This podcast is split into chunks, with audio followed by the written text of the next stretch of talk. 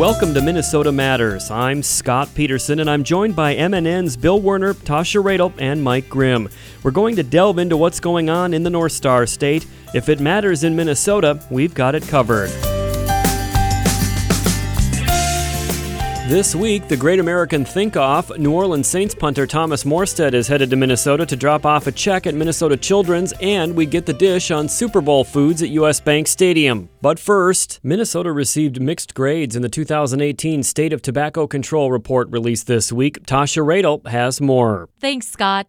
Joining me now to break down the annual report is Pat McKone with the American Lung Association of Minnesota. Welcome, Pat. Let's dive into the data. Where do you want to start? Well, let's start with good news. I like good news um, in the efforts that are going on in our state to reduce the harm and destruction from the number one killer in our country and our state. So we get an A for smoke free air, for freedom to breathe, of which we celebrated the 10 year anniversary anniversary last year. So I think uh, that ha- is a huge accomplishment, and we want to keep that strong. The other A that we get, and an important one, is about how we serve those that are trying to quit, access to cessation. And that is an A. And I'm really proud of that because so often people say, oh, well, you know, just help those people that are trying to quit. And we do have the gold standard in our state for helping people to quit. So that's the good news. the bad news is, well, is that our funding, the funding for tobacco prevention is an F. We have failed. We have failed in spite of the settlement. You know, none of the settlement dollars are going to tobacco prevention funding. And we really need to take a serious look at that. It is the number one killer in our state. Our state spends $2.5 billion in healthcare costs. And we know, we know the cure. The cure is preventing the start. And then we also have tobacco taxes. Well, that's a B. A B. You know, we took um, we took a rollback during last session when the inflator that was an annual increase on cigarettes was rolled back. Uh, the governor was very uh, unhappy about that and made it clear he was uh, that there has been no progress made in re- reinst- reinstating that that automatic increase. And then there's something new in our report card nationally this year, and that's Tobacco 21, raising the age of this deadly product purchase to 21.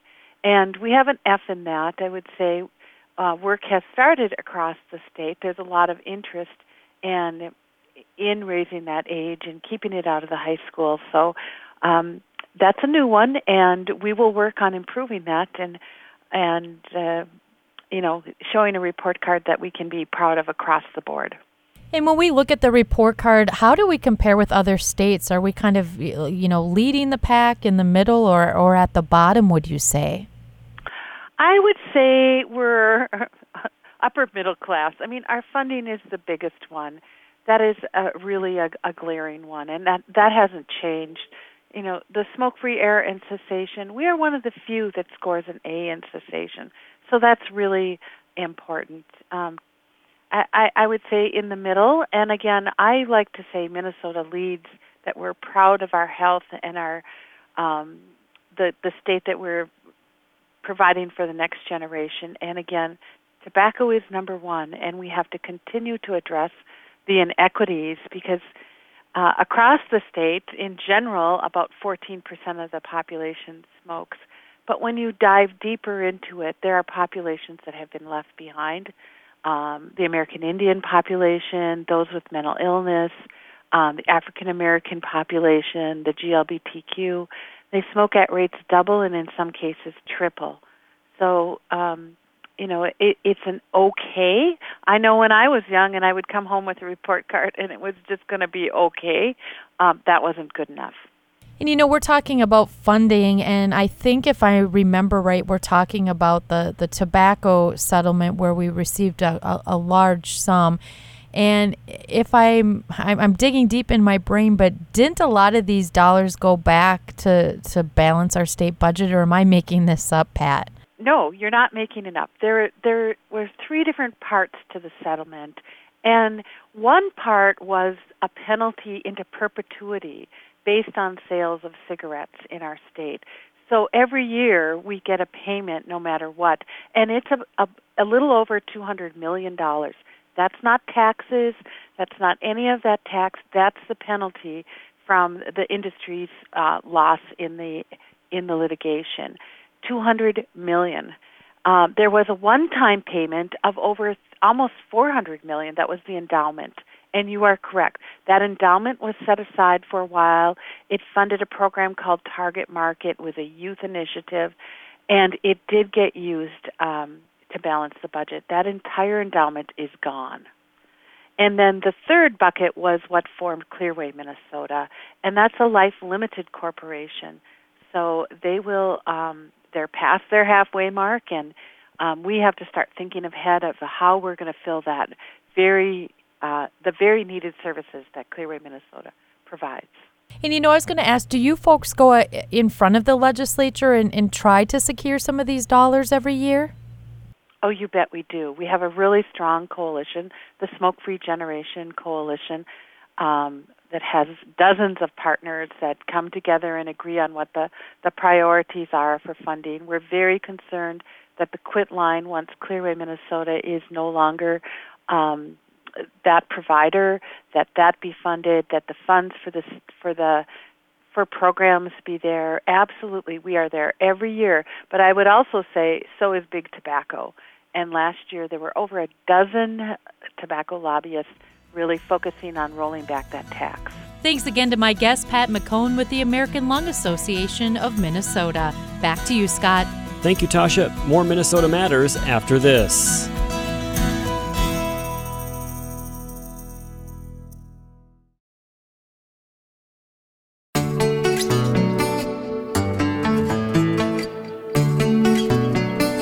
Welcome back to Minnesota Matters. As the state prepares to host one of the top athletic contests in the world, there's competition of an entirely different sort underway in an enclave of rural Minnesota. MNN's Bill Werner tells us about it. The committee in the small but vigorous north central Minnesota community of New York Mills has set the topic for the 26th annual Great American Think Off. And it is a profound question indeed. Which plays a larger role in shaping one's life? Success, or failure? Please give that some thought. The organizers are calling for 750 word essays from anyone by the 1st of April, not Fool's Day for sure, and they are likely to receive plenty of interesting responses this question in particular, I think this really can appeal to a large, um, a very broad audience. A factory worker and a college professor could both come up with really great examples of how how their life has been affected. Um, we really, you know, this is an armchair philosopher competition, so we always uh, really aim to get at the general or the typical American, whatever that might look like. You really just have to live life because everyone has experienced success and failure. That's Betsy Roeder, Executive Director of the Cultural Center in New York Mills. This is a good competition, a good event to show that you know we're doing some some thinking in the rural areas too. It's not all the all, not all the the big stuff is happening just in urban areas. And you know that's one reason why I love our logo too. It's it's the thinker on the tractor, which is you know the tractor is the logo for the cultural center. And so I've always really loved that logo because I think it's such a nice visual representation of of what we're saying like hey, you know what? Guess what? There's some great thinking happening out here by farmers or whoever lives in the rural areas. I tend to think Ms. Roeder is correct.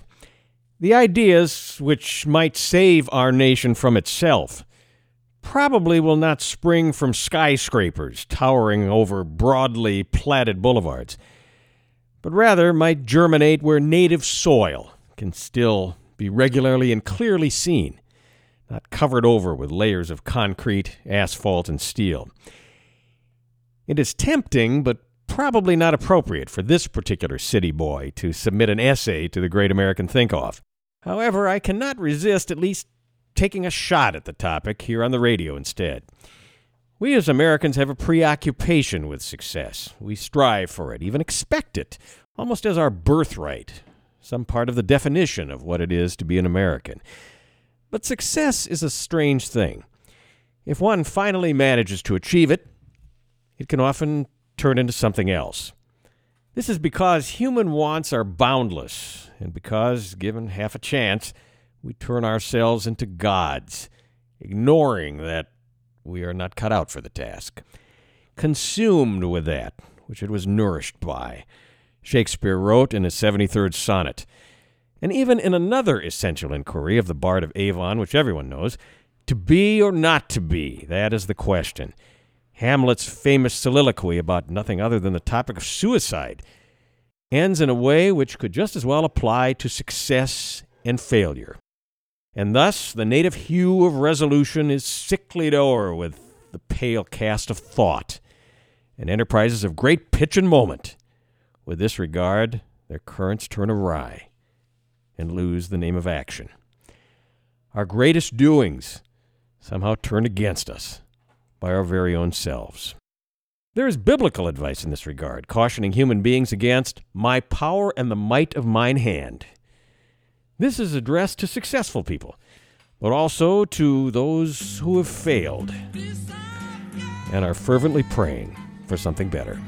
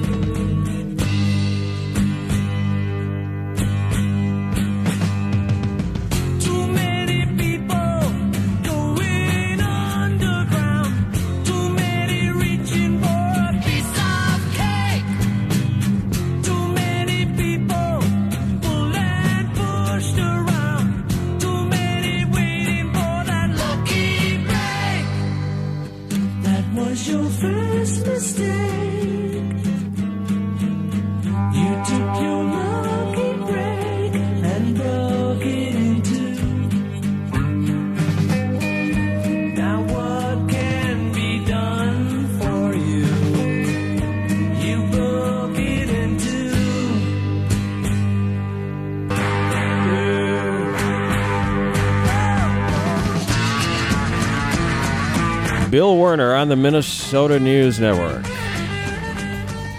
Thank you, Bill. Minnesota Matters returns after this.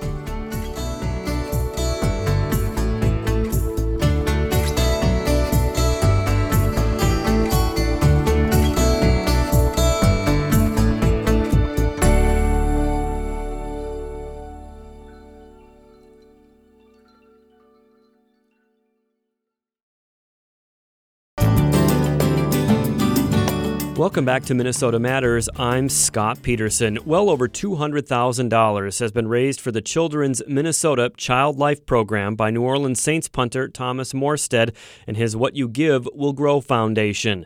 Morstead will be in Minnesota ahead of the Super Bowl to deliver the check in person.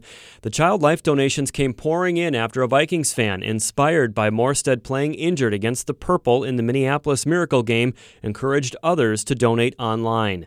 I chatted with Morstead about the overwhelming response and what the money's being used for. So Child Life is is a uh, you know kind of a department or area in the hospital that is focused on you know the, the children that are in the hospital, and it's kind of their their, their I guess their main focus kind of the emotional well-being of the kids. So um, you know, for an example, uh, you've got kids that are in the hospital going through cancer treatments and they know when they go to the hospital they're going to get needles stuck in them and they've got uh you know chemotherapy and poisons getting put into them and hard to tell a kid why they're having to do these things. Everybody's emotionally in a different place and it's important to have safe areas where there's no doctors no nurses you know kind of inflicting these you know negative or painful things on them. And you know these child life specialists they're really angels at the hospital that look after these kids and you know befriend them. And you know they're able to hopefully still be kids still and they haven't you know been scarred and traumatized to the point of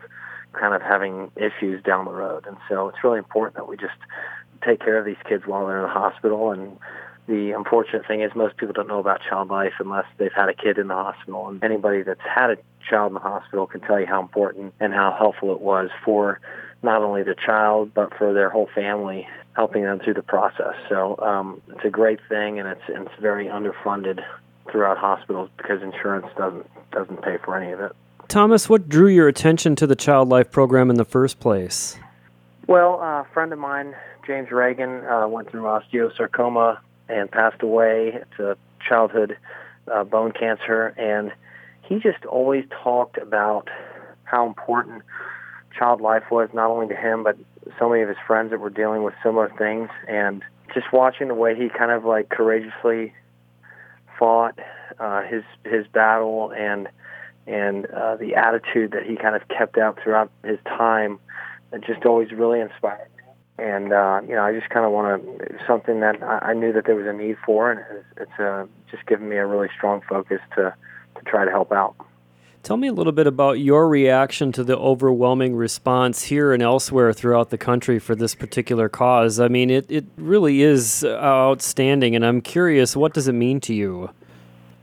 Well, you know, look, uh, I wouldn't say I'm in, in need in, in too many areas uh, myself personally, but you know, I it, what it means to me it should mean it, it means a lot that I think it's going to mean a lot to other people. Uh, it's going to mean a lot to those kids that hopefully are impacted in a positive way.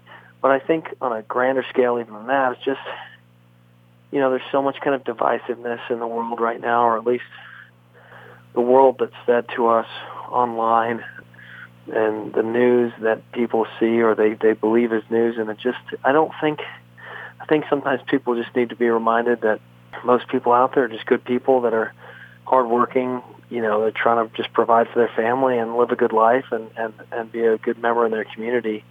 And it's good to just see people band t- together uh, for kind of a common thing. It just kind of reminds us all that, you know, most people are, you know, are well-intentioned people that just want to be, you know, they just want to make a, an impact in their own way. And so I think it's good to be reminded of that, that there are a lot of good people out there uh, because we don't always get fed that in the news. And Thomas, my understanding is you're going to be here personally to deliver the money to Children's Minnesota. Is that correct? Uh, yes, sir. I will be flying into Minneapolis, uh, St. Paul Airport, the Thursday before the Super Bowl, and uh, I'm imagining we haven't solidified everything yet, but I'm imagining we will do that on the Friday leading up to the Super Bowl. So, um, really fired up about it, and I'm gonna have the opportunity to actually go to the Super Bowl myself as a as a spectator, and so that'll be a unique experience as well. And so, uh, you know, it should be a good good weekend all the way around. Uh, I certainly I appreciate your time. I hope you enjoyed the Super Bowl. I hope you're on the road to recovery, and uh, I really do appreciate you taking the time. Is there anything else you wanted to add this afternoon? No, I just would just I guess I'd just like to say thank you to everybody. This has been uh, just on a personal level. You know, when the season ends as an NFL athlete uh, in the playoffs, you don't ever plan on it ending.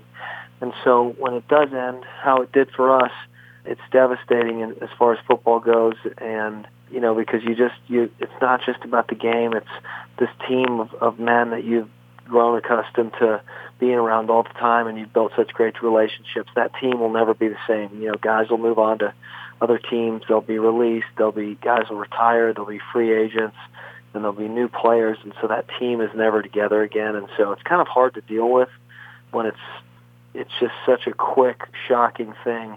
And so this whole week has really given me the ability to cope a little bit with that and deal with something that's positive and, and with all the fundraising we've been able to do. So it's I just would like to say thank you to everybody. Um, it's been I'll never forget what's happened this week and it's been great. Thank you to my guest, New Orleans Saints punter Thomas Morstead. Minnesota Matters will return after this.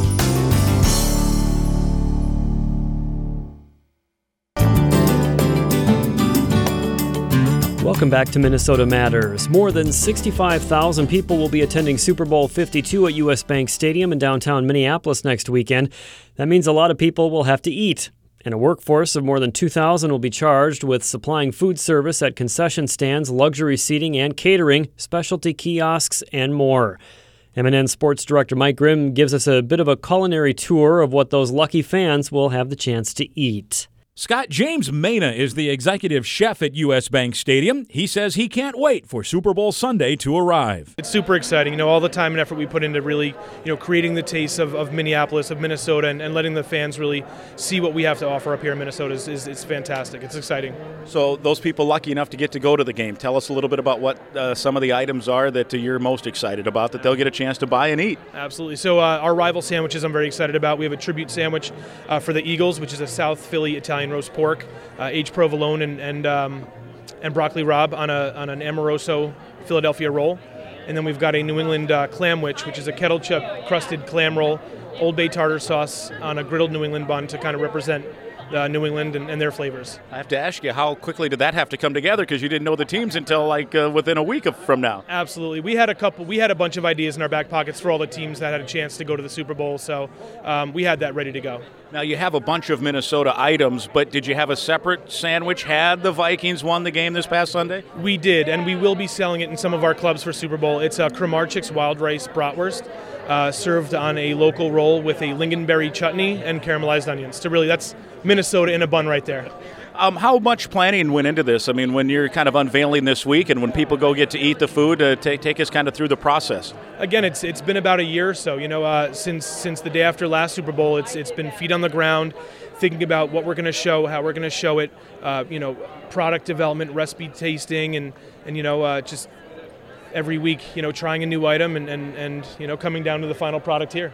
Uh, give us a few uh, hints too on some of the Minnesota specific dishes, if you would. Do you have a couple of favorites? Uh, absolutely. Um, we've got our wild rice brat, which is very, very Minnesota. Um, we have we have a couple different tot dishes throughout the stadium. You know, which tater tots are very popular up here, and uh, you know, and uh, fried cheese curds as well. Um, we've got a beautiful walleye chowder that we're rolling out, um, which you know has wild rice and walleye, which is just very warm, very winter, very Minneapolis as well. Very excited about that. How many people, obviously you're in charge of the whole thing, how many people will be cooking and, and serving as chefs and servers and everything else? Uh, I mean, we have we have uh, the U.S. Bank team is about, you know, including chefs and and our cooks, about 75, 80 folks, and then we have about 25 chefs within Aramark from different NFL and, and MLB accounts that are coming to support us as well. How i- everything be cooked on site then, or will some have to be come in from from other kitchens, so to speak? Oh no, everything's being cooked on site. We- You know, we're, we're busy in production and getting our schedules ready, and it'll all be done in house at U.S. Bank Stadium. All right, another question. Uh, I just, if you're coming to the game, hey, I love all that stuff, but I'm a simple guy. I want a hot dog, just a good old fashioned hot. dog. Do you still have some of the standard fare too? Absolutely, we're going to be selling all the fan favorites: chicken tenders, hot dogs, burgers. We'll have all that throughout the concourses and clubs as well. Allison Sutera is the regional vice president of Aramark, the company that oversees the food operations at the stadium and the Super Bowl. We could not be more thrilled that the Super Bowl 52 is finally here. I feel like we've been talking about it now for a couple of years, and having been in the Twin Cities, I know how excited the community is about it, how much our local partners are excited about it, and we at Aramark are so proud and privileged to be serving the fans uh, that are descending upon Minneapolis in the next couple weeks. So pretty much a year in the making in terms of plans and everything else, right? A year plus. I would say we started talking about this when U.S. Bank Stadium was on the you know on the forefront of being built, and now that we've been operating there for uh, two seasons now. Um, I'm just so excited that it's finally here. So these plans have been well in the making beyond a year and more. All this food gets served to those 60 plus thousand fans that are lucky enough to go. What's the workforce like for you guys to put this all together to make sure everything runs smoothly? So we are pleased. The workforce is incredible, um, and they are they've been so excited all season. The energy they bring, um, you know, furthered by the Minnesota Vikings' success this season. Um, but they have all been building and working towards this event. So everyone understands that it's going to be, you know, a little bit more of a complex security environment, and so to add extra time. But our our employees have shown up in full force all season, and we are so excited that they will be as energized for the big game that Sunday. Give me a ballpark figure how many people will be working on that day for you guys? So we have over 2,000 um, employees um, between the catering events that are in the stadium, the concessions operation, clubs, and suites. So a lot of coordination, a lot of staggering of times between the front of house and back of house employees. But yes, over 2,000 employees will descend upon the stadium and serve all this food. And I know another thing you guys are proud of is the recyclable and compostable stuff that uh, you guys have, have been able to come up with. This is one of the the recycling and compostable sustainability plan is something that I couldn't give enough credit to the local team and our partners at US Bank Stadium, MSFA, SMG. You know, PepsiCo has been a great partner in this. In in terms of just setting um, on the cutting edge of, of sustainability in a zero waste facility, um, it's been talked about in the news and people talk about sustainability, but they don't always live it. And I'm just so proud of our teams for being at the forefront of this, and we're truly uh, uh, walking the talk, um, and so to say. And so to be able to unveil this then and this world class event is just incredible. And it, it all the credit goes to all the partners and all the hard work of the people on the ground. How much uh, nerves are you experiencing as we're now about a week out? I don't think there's that many nerves left. It's just it's let's go. It's time to. Um, we've been talking about it, and now we just got to go execute it. So I think the team is focused um, and energized, and, and we're ready to deliver a big event. Scott, I was able to sample some of those food items this past week, and my personal favorites were the monster cheese curds, the bubble waffle ice cream cone, and some really good mac and cheese. Quite tasty. Scott? Thank you, Mike. That is going to do it for this week. Thank you for listening, and please tune in again next week for Minnesota Matters on this MNN station.